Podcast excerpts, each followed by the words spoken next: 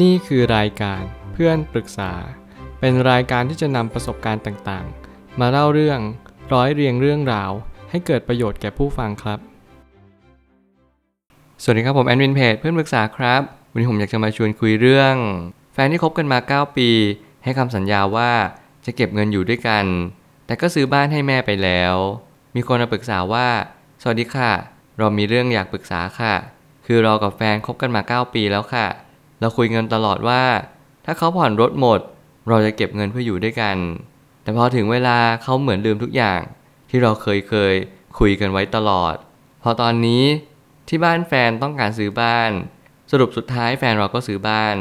คือเราไม่ได้โกรธเขานะคะ ที่เขาซื้อบ้านร่วมกับครอบครัวเขา แต่เราแค่อยากรู้ว่าที่ผ่านมาเขาเคยคุยกับเราว่าให้เรารอ เราต้องรอไปถึงเมื่อไหร่คะทำไมเรากลับรู้สึกว่า เขาไม่พยายาม ที่อยากจะเก็บเงินเลย ถ้าเกิดสมมุติว่าถามผมแล้ว ผมคิดว่าเรื่องราวนี้ เป็นเรื่องราวที่ชัดเจนอยู่แล้วว่า คนคนหนึ่งต้องการที่จะมีชีวิตที่ดีขึ้น จากการอยู่ร่วมกัน แต่อีกคนหนึ่งต้องการที่จะมีชีวิตที่ดีขึ้น จากครอบครัวของเขาหรือว่าพ่อแม่ของเขาเอง ไม่ว่าอะไรจะเกิดขึ้นผมเชื่อว่าสองสิ่งนี้ไม่ใช่สิ่งที่ผิด เพียงแต่ว่าเราต้องคุยกันจริง ๆ อีกคนนึงบอกว่าจะเก็บเงินเพื่ออีกคนหนึ่งเพื่อเราจะได้อยู่ด้วยกัน อีกคนนึงก็บอกว่า ฉันไม่เห็นเธอจะเก็บเงินเพื่ออยู่ด้วยกันจริง ๆ เลย ในตอนนั้นบอกว่าคุณจะเก็บเงินเพื่อฉันยังไงล่ะ หรือว่าเก็บเงินเพื่อเราจริง ๆ สิ่งนี้เป็นสิ่งที่ผมก็มีความคิดเห็นว่า แต่ละคนนั้นกว่าที่เราจะถึงปลายทางจริง ๆ หรือว่าถึงผลลัพธ์เป็นสิ่งที่เราคาดหวังเอาไว้จริงไม่ใช่เรื่องง่ายเลย แต่เราก็ต้องดูบริบทร่วมด้วยว่า สิ่งที่แฟนเราทำเนี่ยเขาอาจจะมีเงินเก็บเหลือหรือเปล่า เราลองคุยกันดูอีกทีดีไหมหรือเขาอาจจะรอเซอร์ไพรส์เรา ผมเชื่อว่านี่คือความคิดในแง่ดีเกินเกินไป แต่มันก็เป็นโอกาสที่ทำให้เราได้รู้จักแฟนเรามากขึ้นว่า แต่ละคนนั้นไม่เหมือนกัน เราตั้งใจที่จะเก็บเงินจริงๆ ถ้าเกิดสมมติเราสัญญิงสัญญากันไว้ แต่คนบางคนก็ไม่ได้เคยคิดอย่างนั้น เพราะเขามีความคิดเสมอว่า ก็พ่อแม่เขาเดือดร้อน พ่อแม่เขาอยากได้บ้าน อยากได้รถ อยากได้ทุกสิ่งทุกอย่าง เราต้องให้ท่านก่อนสิ หรืออะไรแบบนี้เป็นต้น ผมไม่ตั้งคำถามขึ้นมาว่า ถ้าหากว่าแฟนที่คบกันมานาน พูดว่าวางแผนทำทุกอย่างแต่ไม่ได้เริ่มต้นทำอะไรเป็นชิ้นเป็นอัน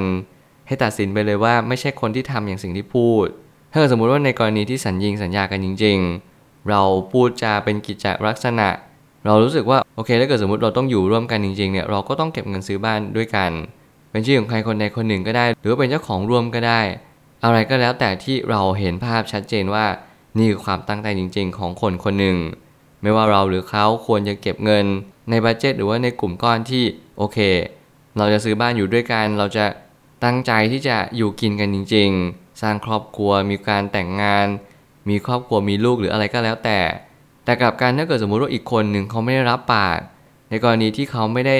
เอาพ่อแม่เขามาเกี่ยวข้องด้วย ผมก็ยังมีความเห็นว่า การที่ถ้าเกิดสมมุติว่าเรารับปากแล้วเราทำไม่ได้ เราก็ต้องหมายหัวไว้เลยว่า คนคนนี้อาจจะไม่สามารถจะทำได้ในสิ่งที่เขาพูดจริง ๆ สิ่งเหล่านี้ที่ผมตัดสินนั่นก็เป็นเพียงเพราะว่า การที่เราทำอะไรสักอย่างหนึ่งเราสัญญาจริง ๆ เนี่ย เราต้องควรที่จะมี progress หรือว่าการก้าวหน้าทางการกระทำเรานิดนึง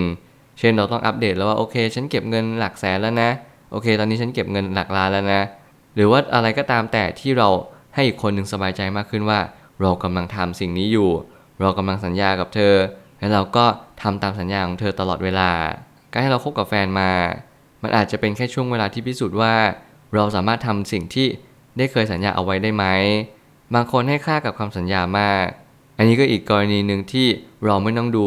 เรื่องราวว่าโอเค สัญญากันเรื่องการซื้อบ้าน ถ้าเกิดสมมุติเราลองสังเกตเรื่องเล็กๆน้อยๆอย่างเช่น การสัญญาว่าโอเค วันนี้จะพาไปเที่ยว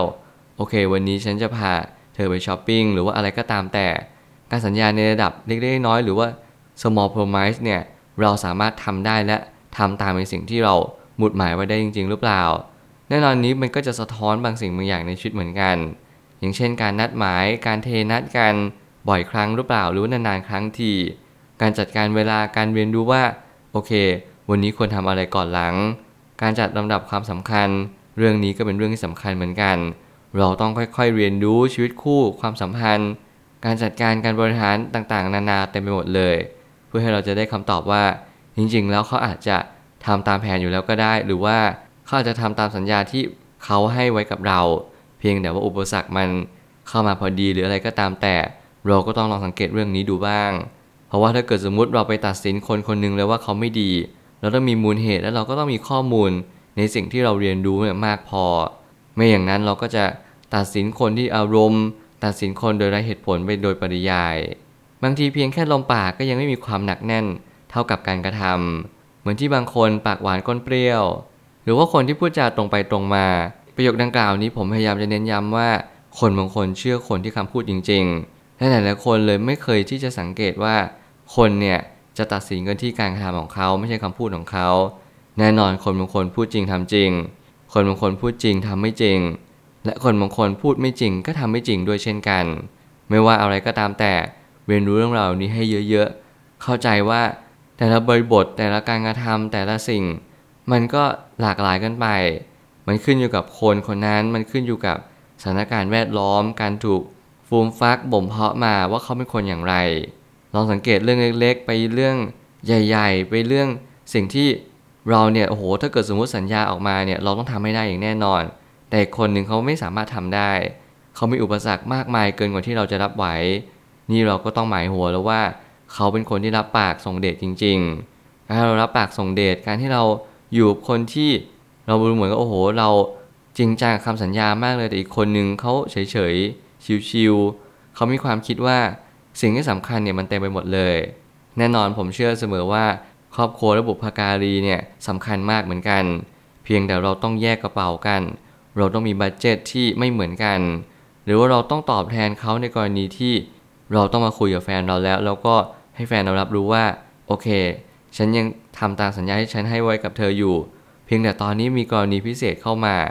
มันมีอุบิเหตุมันมีกรณีฉุกเฉินที่ทำให้เราต้องออกค่าใช้จ่ายค่าบ้านให้กับแม่เราหรือพ่อเราไปก่อน สิ่งนี้เป็นสิ่งที่เราอาจจะต้องอธิบายให้เขาฟังด้วยเหตุผลว่า เออ มันเป็นมายังไง ส่วนตัวของเราเองเราก็ต้องทำใจเป็นกลางว่า เขาให้เงินกับแม่เขา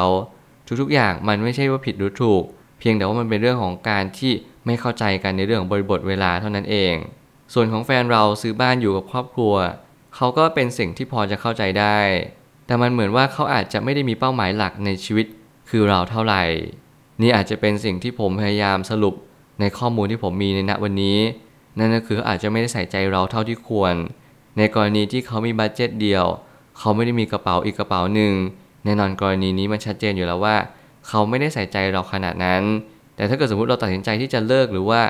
ออกห่างมันสักพักผมคิดว่าเรื่องนี้ไม่ใช่เรื่องที่ควรทำเราแค่อาจจะต้องจับเขาคุยอีกรอบนึง ตั้งใจสนทนากันอย่างแท้จริงว่า